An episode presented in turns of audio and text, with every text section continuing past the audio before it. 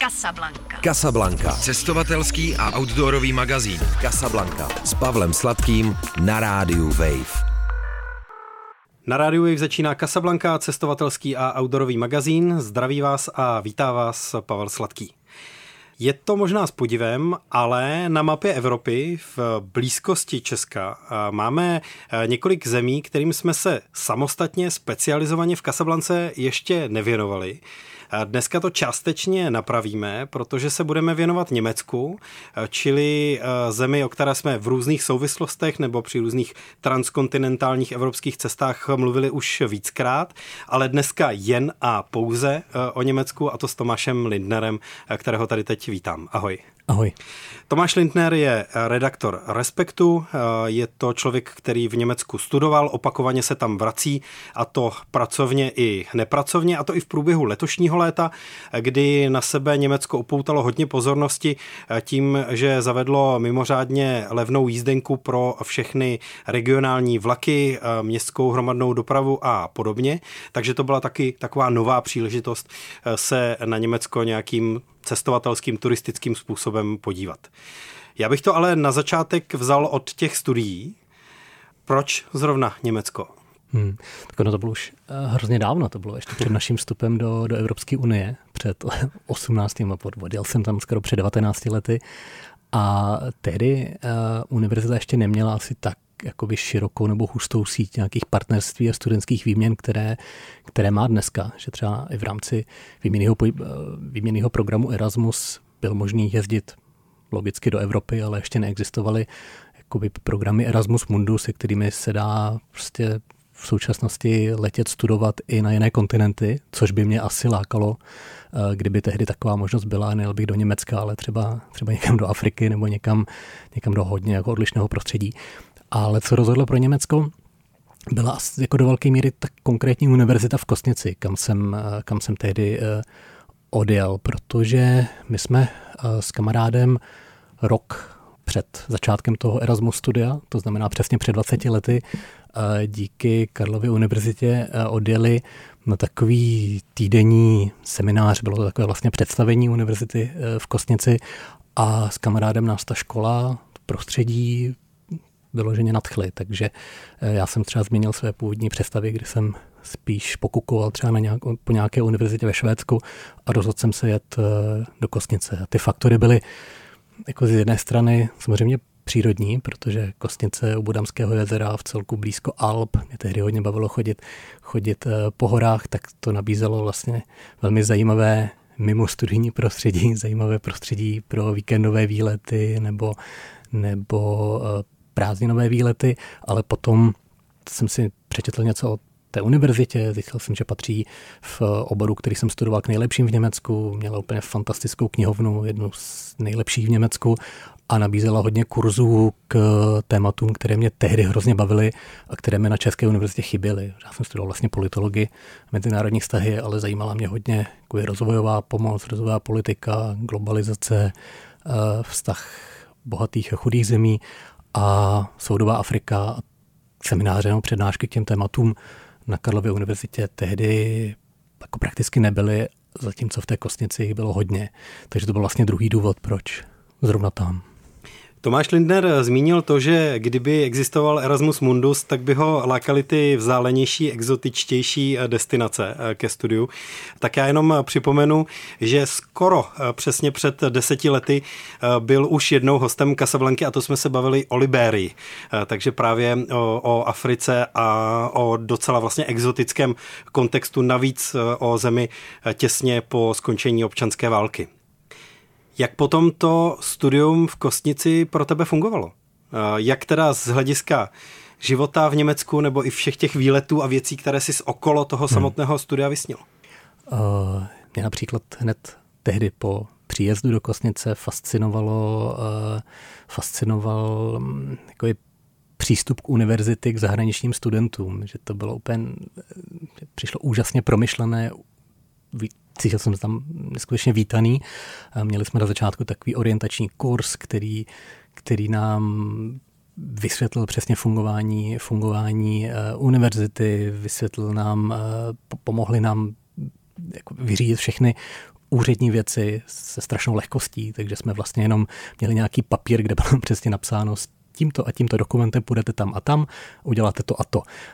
Tento papír jsme už jenom jako nějak následovali, takže jsme se vůbec nezdržovali vlastně nějakou jako byrokracií, která tehdy ještě, říkám, nebyli jsme ještě ani členskou zemí EU, tak eh, by asi byla pro cizince náročná, když by přišel najednou do, do, jako do cizího prostředí. Univerzita měla vymyšlených spoustu formátů, kde jsme se mohli jako zahraniční studenti potkat s německými studenty.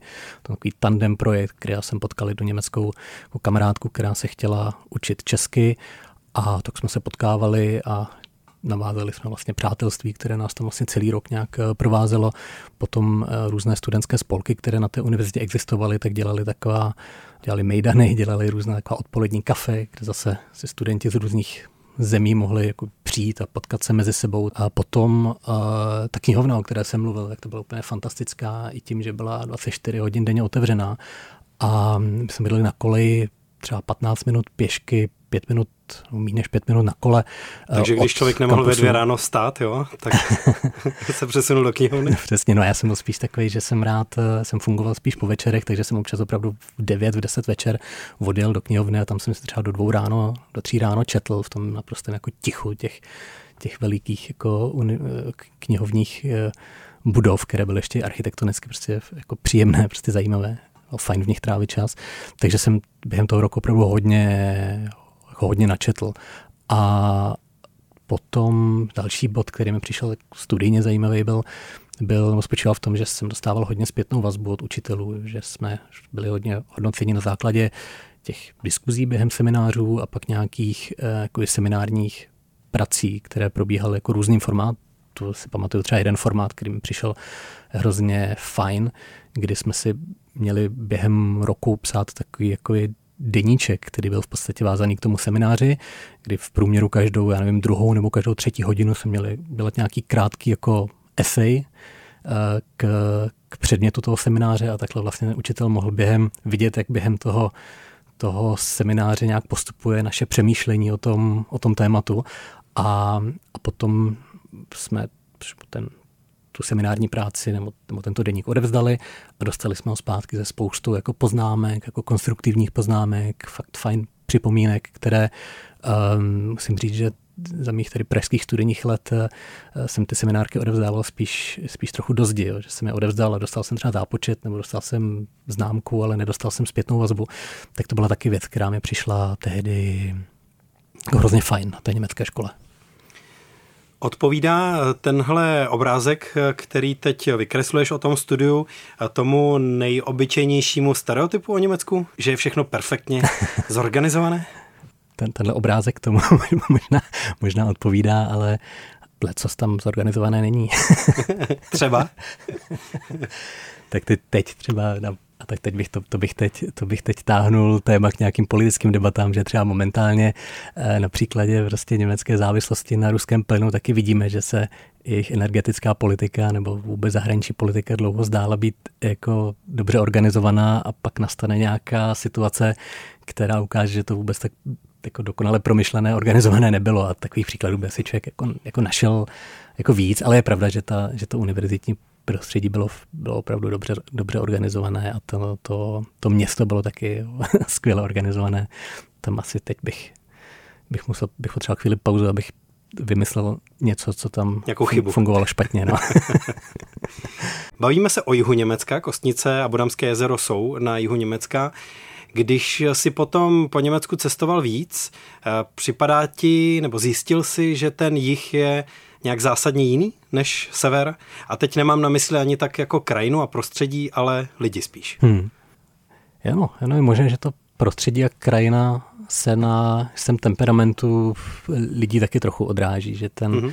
ten jich, já jsem potom se třeba do Kosnice i vracel a ještě jsem jako objížděl třeba Budamské jezero na kole a teď nedávno jsem tam byl kvůli další reportáži a, a opravdu mi přišlo, že, že, že ty lidi tam byli velmi jako vřelý, usměvavý, ale i jako docela upovídaní, že neodpovídali tomu stereotypu třeba jako chladných Němců. A zatímco na severu uh, z mé zkušenosti jsou přece jenom lidé trošku jako méně mluvnější, takže tam jako nějaký, já jsem hrozně opatrný tady s těmi jako generalizacemi, ale nějaký rozumím, jako pocitový jako, jako, rozdíl tam, tam je, ale ono hlavně, když, když člověk cestuje víc po Německu, tak eh, vnímá jako obecně, jak, jak eh, regionálně různorodá ta země je, že to je přece jenom pořád člověk vidí, že Německo je v podstatě stát, který jako celek vznikl až někdy prostě v poslední třetině, čtvrtině 19. století a že do té mm-hmm. doby to byla velmi jako uh, různorodá společnost různých jako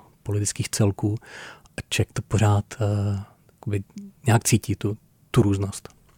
Za jak dlouho se objede Bodamské jezero na kole? No, pokud člověk záví, závodí a, a, a chce to obět co nejrychleji, tak to myslím, že dají udělat i za den, ale když jsem to objížděl, tak eh, když si představíte Bodanské jezero jako takovou před sebou, tak má uf, když to zjednoduším, tak takový tvar zhruba ryby, kdy jedna část jezera, ta menší, untrze, tak to je jako taková ta ploutev a to větší obrze, tak to je ta větší, to, to tělo mm-hmm. ryby. A to to větší, já jsem ho objížděl za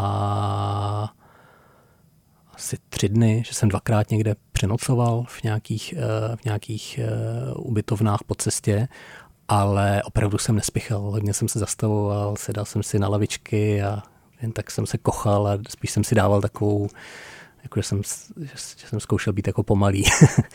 a ta, ta druhá část je teda ten Unterze, ta ploutev, tak ta je z mého pohledu mnohem jako zajímavější na návštěvu, to bych spíš doporučil, tak velmi malebné, velmi malebné vesnice, skrz které ta cyklistická projíždí, méně frekventovaná, nedostanete se tolik blíz, nedostanete se skoro k, jakoby, eh, k, k velkým ulicím, no, v jedné části trochu jo, ale je to opravdu jako malebná projížďka, kde se třeba dostanete i do takové malého městečka, které se jmenuje Geienhofen, kde dřív eh, část života strávil, um, strávil spisovatel Hesse, je tam takové jako úžasné malé jako muzeum uh, jeho, protože hodně, potom i hodně, hodně umělců moderních, kteří jakoby v 30. letech uh, se báli pro následování, oprávněně se báli pro následování nacisty, tak se přestěhovali třeba na ke švýcarské hranici, k Podamskému jezeru a bydleli tam vlastně blízko bezpečí a, a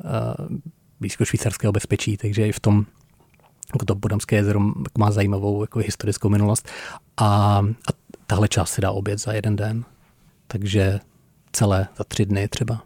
Velmi Právě. pomalé projížďky, jo, kde máte i čas zajít třeba do, já nevím, v Bregencu, je, což je v Rakousku, rakouské město u břehu Bodamského jezera, tak tam je skvělé muzeum, Právě u břehu Bodamského jezera se potkávají švýcarské hranice, německé a rakouské. Bregenz nebo Dornbirn jsou eh, ta eh, města na té rakouské straně. Když jsem před chvílí eh, zabrousil do těch obvyklých stereotypů o Německu, tak já jsem v Rakousku narazil na stereotyp nebo možná nějakou takovou sebeprojekci Rakušanů o sobě samotných, když mi říkali, že ten Ordnung, to jsou ty Němci, my Rakušani ne, my jsme jako uh, easy a v pohodě a my jsme vlastně pro Německo spíš taková uh, prázdninová destinace, ale my, uh, my ten Ordnung nejsme. Jako vidíme se hodně odlišně, jak od Švýcarska, tak od Německa, jenom přes břehy toho Bodamského jezera. To mě dost zaujalo. Hmm.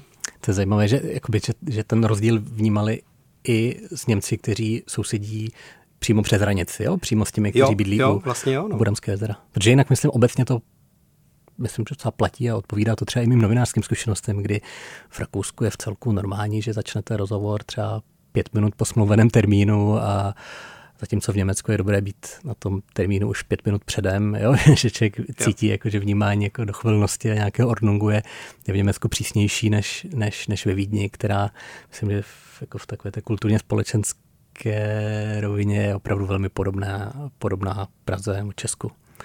A zároveň je ale zajímavé, že já jsem kdysi mluvil, uh, dělal trochu i na toto téma rozhovor s Bernem Posltem, s tím vlastně tehdy europoslancem a tím předákem vlastně jako Združení uh, sudeských Němců. A ten, ten říkal, že bydlí v Nichově, že má předky, kteří pocházeli z, uh, ze severních Čech a jako ně, ně, německé národnosti a on říkal, že vlastně vidí zpřízněnost mezi Mnichovem, Prahou, Vídní, že tady vidí jako nějaký společný kulturní okruh, což jde vidět taky na trochu na jisté jako pivní kultuře nebo na jídelníčku, ale možná taky o tom trošinku menším Ornungu, než je potom uh, jako na sever Německa, kde je prostě silnější taková ta pruská kultura nebo uh, protestantská uh, kultura, nevím, jak to definovat. Máš nějaké další oblíbené regiony v Německu? kromě Kostnice okolí Bodamského jezera někde jinde po té zemi, na čem by se dala třeba právě ukázat i ta různorodost toho hmm. fakt jako velkého státu, který má průmyslové regiony, horské regiony, severní moře, prostě velkou různorodost? Možná je to taky typický příklad. Já mám hrozně rád Berlín, ale Berlín je samozřejmě úplný jako ostrov v Německu, že to město je prostě specifické jako ze spousty důvodů, tak tam se samozřejmě jako vracím, tam mám nejvíc přátel, tam se už od studentských let docela rád jako často vracím, ale to není úplně jako asi překvapivý typ, ale jako jedno místo, které mě zaujalo, spíš bych se tam rád vrátil a poznal ho lépe, je právě to průmyslové poríní, nebo spíš porůří, abych to ještě zpřesnil. Já jsem kdysi dělal jednu reportáž z Esenu, což je takové že, centrum jako toho bývalého ocelářského těžebního regionu a a vlastně mě hrozně zaujalo, jak, jak s tou průmyslovou, s tím průmyslovým dědictvím pracuje. Je tam úplně fantastické muzeum Porůří, je tam hrozně jako zajímavě předělaná, předělané ty, trochu to připomíná Vítkovické, jako Vítkovice v, v, v Ostravě, jako předělání těch starých jako továren do takového jakoby muzejně turistického komplexu. Mm-hmm. To mi přišlo fascinující a vím, že v že takových podobných jako muzeí uh, je v tom regionu jako mnohem víc. Já jsem tehdy byl jenom v Essenu, protože jsem se nějakou reportáž, která byla mířená na tohle, na tohle město a potřeboval jsem tam trochu v detailu proniknout jako do škol, do nějakých jako čtvrtí toho města, ale rád bych se tam vrátil a podíval se jen do Bochumy, kde je taky nějaké prostě jako by velmi zajímavé muzeum eh, hornictví, do Dortmundu, do Gelsenkirchenu, uh, tam jsou se nějaká i muzea fotbalu. Že to, to že jsou to... totiž samé, jak to vyjmenováváš, samé tradiční fotbalové jo, bašty jo, jo. německé. A je to přesně jako ten, fotbalu vlastně nějaký součástí té trochu specifické jako kultury toho, toho dělnického kraje. To je opravdu jako region, kam bych se rád někdy, někdy vrátil a trochu ho uh, podrobněji procestoval. Mně přijde zajímavé, jak vlastně ten region naložil s úpadkem toho těžkého průmyslu a jak, jak znovu jako hledá jako svoji novou roli, jo, nebo mm-hmm. svoji budoucnost. Já myslím, že kdyby tady byl kolega z Rádia Wave Jarda Petřík, tak by určitě něco dodal o festivalu Melt, hmm. na který hodně jezdí a který se odehrává právě v takovém postindustriálním těžebním komplexu a eh, je to dneska velká kulturní událost už eh, s hmm. velkou tradicí. Když si vyrazil do Německa letos v létě s tou 9 eurovou proslavenou jízdenkou, tak kam nebo jak jsi to naplánoval, jak jsi to chtěl pojmout? No, já myslím, že jsem strávil docela hodně času u iPadu promyšlením různých, různých variant a nakonec pro mě bylo důležité jít do nějakého místa, které jsem neznal, kde jsem ještě necestoval, pak jet někam jako dál od českých hranic, jo? nechtěl jsem jako procestovávat uh, Sasko, ačkoliv by to bylo taky hrozně zajímavé, jo? nebo na Bavorsko, chtěl jsem někam dál a potom tak jsem měl právě jako jednoho favorita to Porůří spojené s klasickým Poríním, anebo oblast u Severního moře a to opět jsem zvažoval, jestli spíše tu oblast, která je blízko dánských hranic, jako ve Šlesvicku, Holštínsku, včetně Hamburku. A tam nakonec v neprospěch této varianty právě uh, hovořilo to, že Hamburg uh, jsem znal a přišel mi takový, jako, že, že je poměrně snadné ho navštívit i jinak než s 9 eurovou jízdenkou, protože když včas koupíte jako jízdenku na rychlík mezi Prahou a Hamburkem, tak se dá to pořídit za docela slušnou cenu, kterou teďka z hlavy neřeknu, ale je docela slušná. Mm. A tak jsem nakonec volil spíš tu oblast, eh, která leží blízko Severního moře, která leží blízko u holandských hranic, takže řekněme mezi, mezi Hamburkem a holandskými hranicemi. To znamená východní Frýsko, eh, město Cuxhaven, eh, Brémy, Bremerhaven tuto oblast, která vlastně mě přišla i zajímavá tím, že eh, dřív, ještě ve starém západním Německu, tak to byla strašně populární turistická destinace, kterou eh, kam jezdili jako za, za sluncem a za mořem všichni právě obyvatele, nebo všichni, hrozně moc obyvatel právě toho Poríní Vestfálska, nejlidnatější spolkové země. A zatímco že Češi tuto oblast tolik neznají, že když už jedeme k moři do Německa, tak se spíš jezdíš k Baltu, mm. k tomu pobřeží bývalého východního Německa. Takže to byl motiv, proč jsem jako jel jakoby tímto severo-západním uh, směrem a, a poté jsem samozřejmě promýšlel jakoby nějaké ideální spojení, uh, které jsem nakonec vlastně našel se čtyřmi přestupy, jestli si dobře vzpomínám, jsem, jsme vyjeli někde ráno v půl sedmé s kolegou Matějem Stránským, fotografem, jsme vyjeli někde ráno v půl sedmé z Prahy, jeli jsme do Chebu, tam jsme přestoupili, potom jsme jeli směrem do Durinské Gery a po takové staré, jako fajn e, železnici a potom z Gery do Göttingenu, z Göttingenu do Hanoveru a z Hanoveru do Brém a to bylo vlastně takové naše jako centrum těch dalších výprav e, k moři. A právě tady mi přijde zajímavé, zajímavá jedna věc, kterou my jsme nemohli uh, realizovat, uh, protože jsme potřebovali celou tu cestu zvládnout během čtyř dnů a pátý den už psát, psát tu reportáž, ale právě ta devíti eurová jízdenka podle mě nabízí turistovi, který má třeba trochu víc času, třeba dva týdny, jako skvělou příležitost všude po cestě vystoupit. Jo. To znamená, ve všech těch místech, kde my jsme přestupovali, je možné vystoupit z nádraží, hned jste v centru města a dát si, já nevím, dvě hodiny na procházku Göttingenu, dvě hodiny na procházku Hanoveru, takových měst, prostě míst, kam by člověk nikdy jako cíleně asi, asi nejel a přitom všude je něco zajímavého, takže i tam člověk jako něco zajímavého objeví, ať už je to muzeum nebo nějaká, nějaká jiná věc. Nebo pivnice. Zní to jako, že by to mohla být i pěkná trasa se spoustou zastávek a ochutnáváním uh, neúplně známých německých pivovarů. Přesně tak. A nebo, a nebo, nebo taky, kdyby člověk jel právě na ten úplný západ, uh, jako podél Rýna nebo, nebo Mosely, tak se podobně dají, dají ochutnávat rizlinky a, jo, a jiná jo. vína. V té oblasti u holandských hranic eh, je taky nějaká větší přírodní rezervace na pobřeží, ne? Že to je nejenom jako dovolenkové eh, místo, mm-hmm. ale i eh, místo významné z hlediska ochrany přírody. Přesně, to, byla, to byl vlastně další faktor, který, který mě tam lákal. Jsem říkal, jak, to, jak tento typ jako biotopu vlastně vypadá. Je to Vatenmer, našel jsem nějaký český překlad Vadenské moře, ale jako nevím, jak moc je zavedený prostě mezi geografii, ale prostě německé je to Vatenmer a je to veliké chráněné pásmo, které v podstatě probíhá od Dánska přes uh, Německo až po, po Holandsko. A je to vlastně oblast, kde je velmi mělké moře, dlouhé nebo masivní, jak se, teď jaké správné slovo se na to eh, používá, odlivy a přílivy.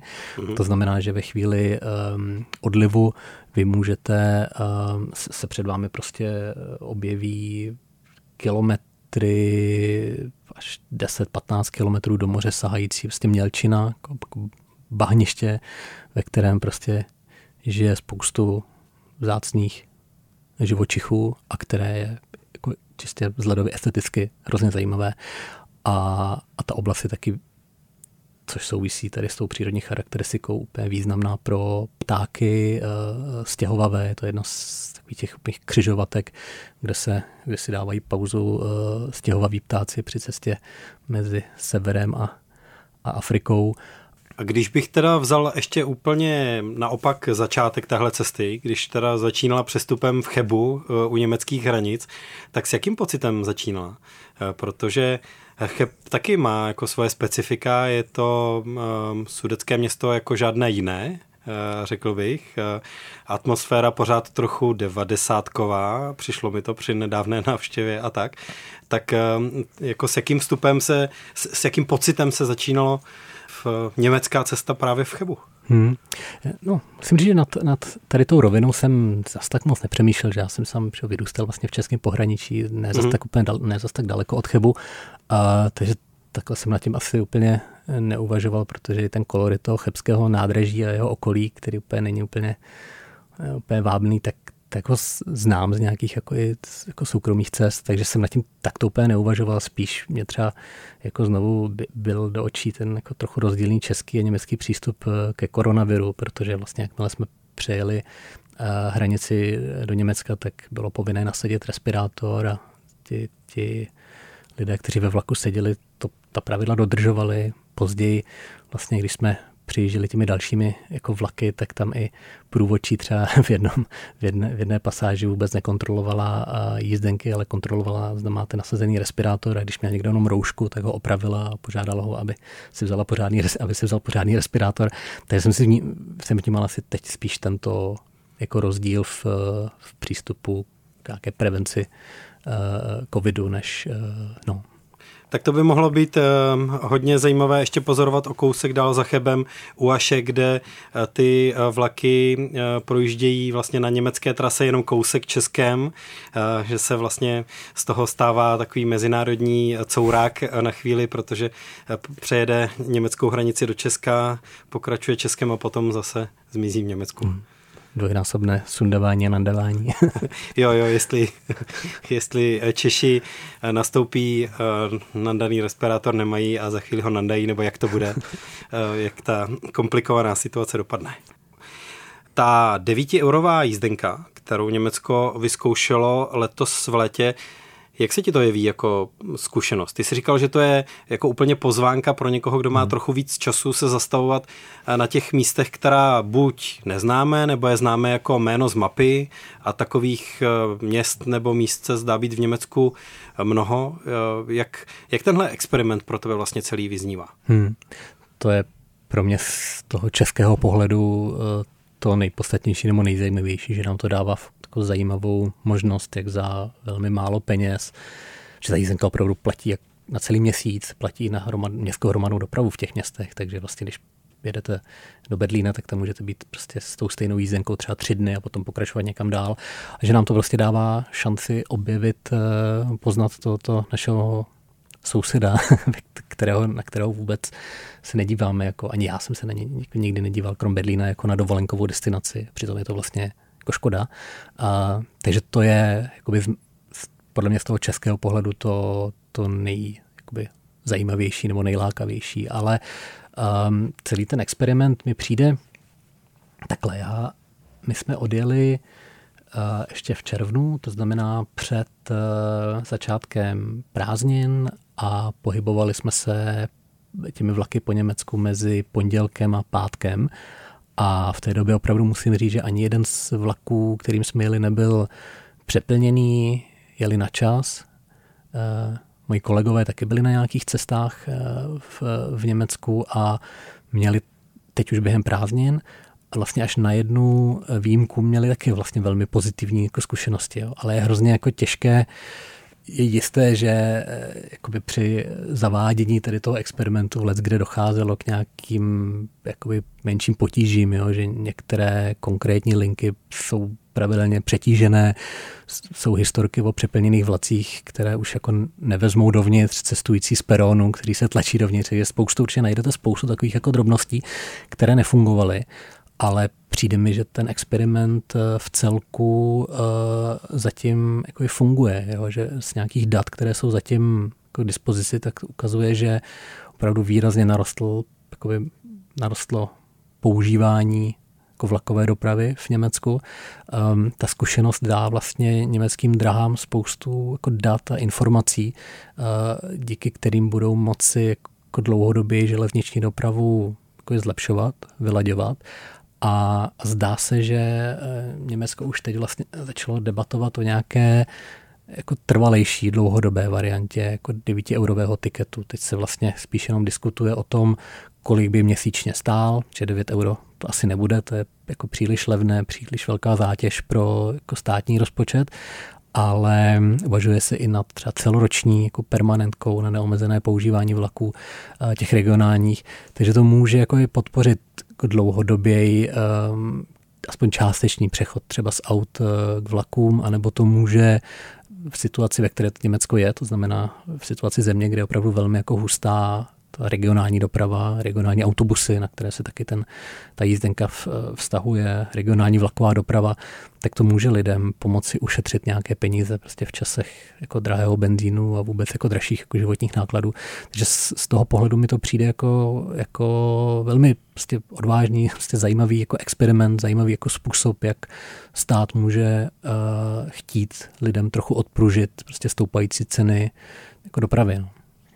Vypadá to, že další státy budou uvažovat o něčem podobném. Španělsko už oznámilo nějaký podobný experiment. Myslíš, že všichni čekali na to, jak to v Německu dopadne, aby se když tak spálili Němci a ne oni?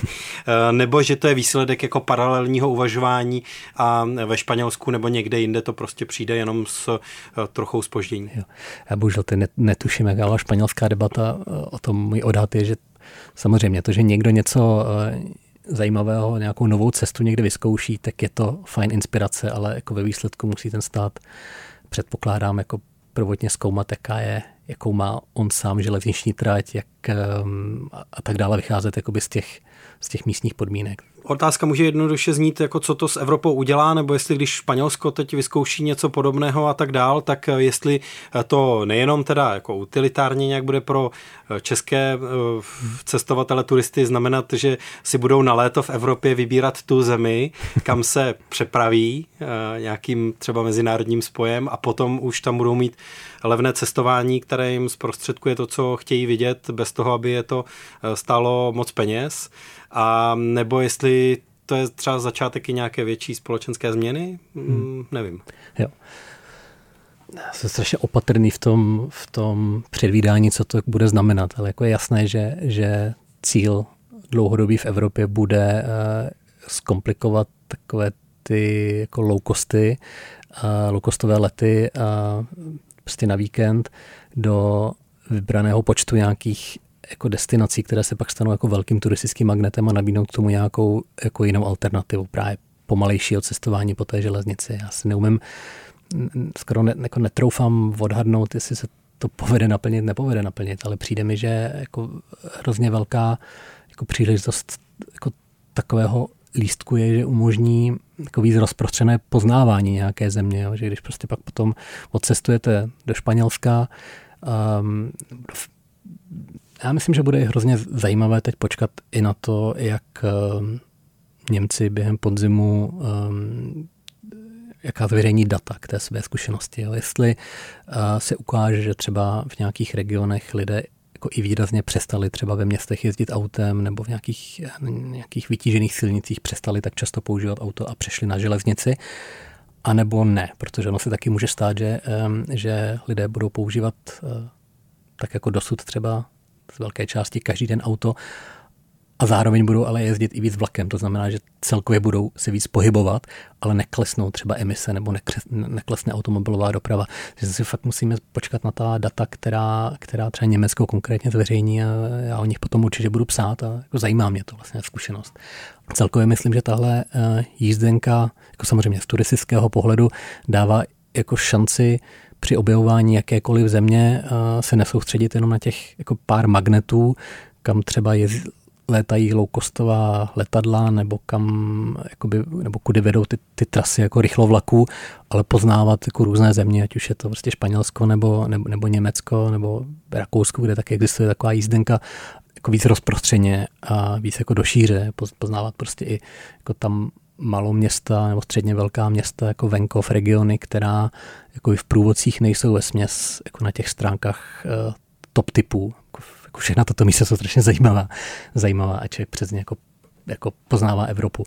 Ale jako jestli opravdu dojde k nějaké větší jako společenské změně pryč od uh, létání v rámci Evropy směrem k, k používání vlaků, uh, nevím, no, přál bych si to, ale, ale zároveň se bojím něco predikovat, aby to nebylo přání obce myšlenky, protože je potřeba podle mě ještě hodně na to, aby, aby to, takové cestování fungovalo jako i celoevropsky, tak je potřeba hodně věcí sladit. Jo? Třeba podle mě včetně nějakých jako jasných, dobrých uh, webů, které, když hledáte třeba vlakové spojení z, nevím, z Prahy do Barcelony, kam se nedávno kvůli jiné reportáži vydal uh, můj kolega Petr Horký, tak že vám ten web hned najde velmi dobře, spolehlivě jako všechna ta spojení a s různými dopravci a budete si je moc jako na jednom místě koupit.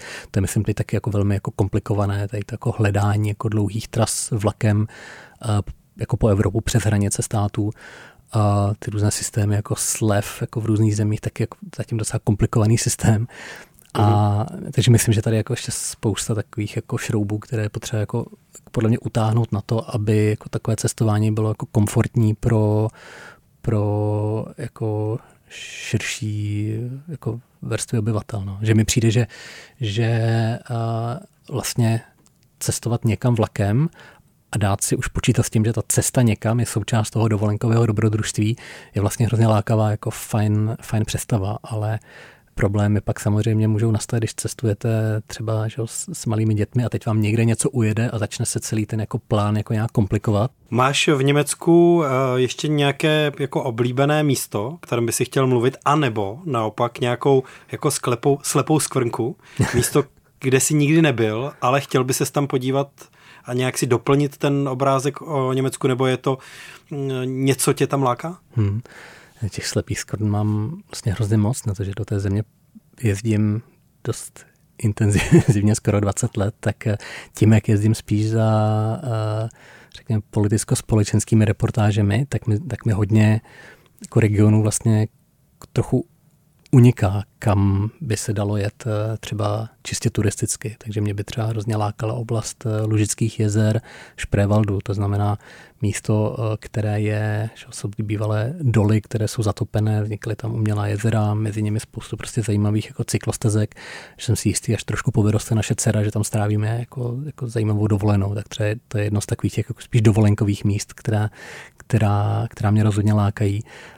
Jak jsem říkal předtím, rád bych poznal víc, uh, víc uh, to porůří, poríní um, a prostě tu, tu, tu velkou megalopoli toho průmyslového Německa, které že je tam ležel základ industrializace už uh, v, v prostě na přelomu 19. a 20. století a zároveň tam ležely i základy, základy poválečního hospodářského růstu, takže to je jako místo, které bych rád poznal trochu, trochu lépe. Mě osobně baví, když do německých měst jezdím, tak uh, objevovat i ty jako multikulturní čtvrti různých měst. Tak v Berlíně to samozřejmě jako ten jako Neukölln, Neukölln uh, Kreuzberg, ale jako takové čtvrti jsou já nevím, ve Frankfurtu, v Hamburgu. Takže to je jako jedna rovina Německa, která mě, která mě uh, zajímá nebo baví. Zároveň bych řekl, že takovým trochu nečekaným, zajímavým, no, možná tajným typem jsou jako muzea aut v Německu, protože ta země že jo, eh, je, je eh, hodně spjatá s, s, s, s motory a, a, s, a s auty. A to je Duisburg, nebo tam někde, ne? Je, ne. Nebo Freiburg, velké muzeum je, automobilismu? Ono, vlastně každá ta velká automobilka má svoje muzeum jo. a Porsche má prostě ve Stuttgartu eh, Porsche muzeum, Mercedes ve Stuttgartu má fantastické muzeum. Mercedesu, ve Wolfsburgu je muzeum Volkswagenu, v Ingolstadtu muzeum Audi, v, jo, jo, v, v Mnichově v takové jako velmi zajímavé architektonické 50 let staré budově, kde sídlí BMW, tak je tam muzeum BMW a, a třeba zrovna to muzeum ve Stuttgartu Mercedes-Benz je je fantastické, protože to vedle jako oslavy designu té značky jako hodně uh, jako vypráví jako kombinaci to, jak se vývoj automobilu i protínal s nějakými jako politickými, historickými jako posuny, jo? že tam, já nevím, se dočtete o tom, jaké měl vztahy nacistický režim a, a Mercedes-Benz, taky se tam dočtete o tom, jak, jakou roli pro německou, jak to říct, překonání německých, eh, německého traumatu z druhé světové války, tak eh, jak jak, jak souviselo s tím, že se najednou německá auta stala znovu jako exportním šlágrem, který je prostě uznávaný třeba i v Americe. Že tam je hodně takových jako přesahů od čistě toho motoru a auta jako do společnosti, o kterých ta muzea, nejlépe právě to muzeum eh, Mercedesu v, mm, ve Stuttgartu vypráví. A, a to je vlastně ještě jeden bod, který mi přijde jako na cestování německém jako fajn. A to jsou právě muzea, která mi přijdou, že na spoustě jako místech jsou uh, hrozně interaktivní, hrozně zajímavě prostě zpracované. A právě i během té mé cesty na severozápad Německa jsme vlastně na jeden den jeli do města Bremerhaven, které jako čistě vizuálně není ničím jako výjimečné, ale uh, zároveň patří k těm úplně nejchudším v Německu. Jsou tam prostě extrémně nízké ceny jako nemovitostí na německé poměry například, ale jsou tam fantastická muzea. Že jsme jeli do jednoho muzea, které uh, se týkalo jako klimatu a koncept toho muzea byl, že představuje život uh, v různých městech, místech, vesnicích spíš, která tak jako Bremerhaven leží na osmém poledníku. A teď vás prostě to obrovské muzeum vzalo nejprve do, Švíc, do jedné vesnice ve švýcarských Alpách, potom do jednoho maloměsta na italské Sardinie, potom prostě e, do pouště e, v, v Nigeru, do, jako na hranici Sahary vlastně, potom do Kamerunu, do nějaké prostě vesnice na okraji jako e, deštného pralesa a tak dál. A ve všech těchto místech jako bylo hrozně jako napínavě, zajímavě, autenticky popsaný jako místní život, bez nějakého takového etno, etno kýče. A, a zároveň ve všech těchto místech bylo popisován, bylo, byly popisovány projevy, důsledky klimatických změn. Jo. A to mi přišlo jako hrozně jako zajímavý jako nápad nebo typ muzea. A to chození po těch alpských horských stezkách, to už tě pustilo teda? No, to tehdy jsme dělali, to tehdy jsme dělali samozřejmě tu, tu chybu, že jsme, nebo tu chybu. to tehdy jsme samozřejmě z Kostnice e, nejezdili do německých Alp, ale jezdili jsme do švýcarských Alp a do Lichtensteinska. Takže jsme, jsme dělali přesně to, přistupovali jsme k Německu jako spíš k takovému odrazovému k můstku do těch jiných jako zajímavějších, hezčích zemí. Takže jsem, tehdy, jsem tehdy ty, ty bavorské Alpy tolik nepoznal jako, jako ty švýcarské nebo No, nebo jako Lichtensteinsko. ale jo, to mě trochu opustilo, ale to je na jiné vyprávění. Hostem Casablanky byl dneska Tomáš Lindner. Eh, díky moc za jo. povídání o Německu. Děkuji za pozvání. Mějte se krásně. Díky, ahoj. Ahoj. Casablanca. Casablanca. Cestovatelský a outdoorový magazín. V džungli, v poušti, uprostřed oceánu. Poslouchej Casablanku jako podcast. Kdykoliv a kdekoliv. Více na wave.cz lomeno podcasty.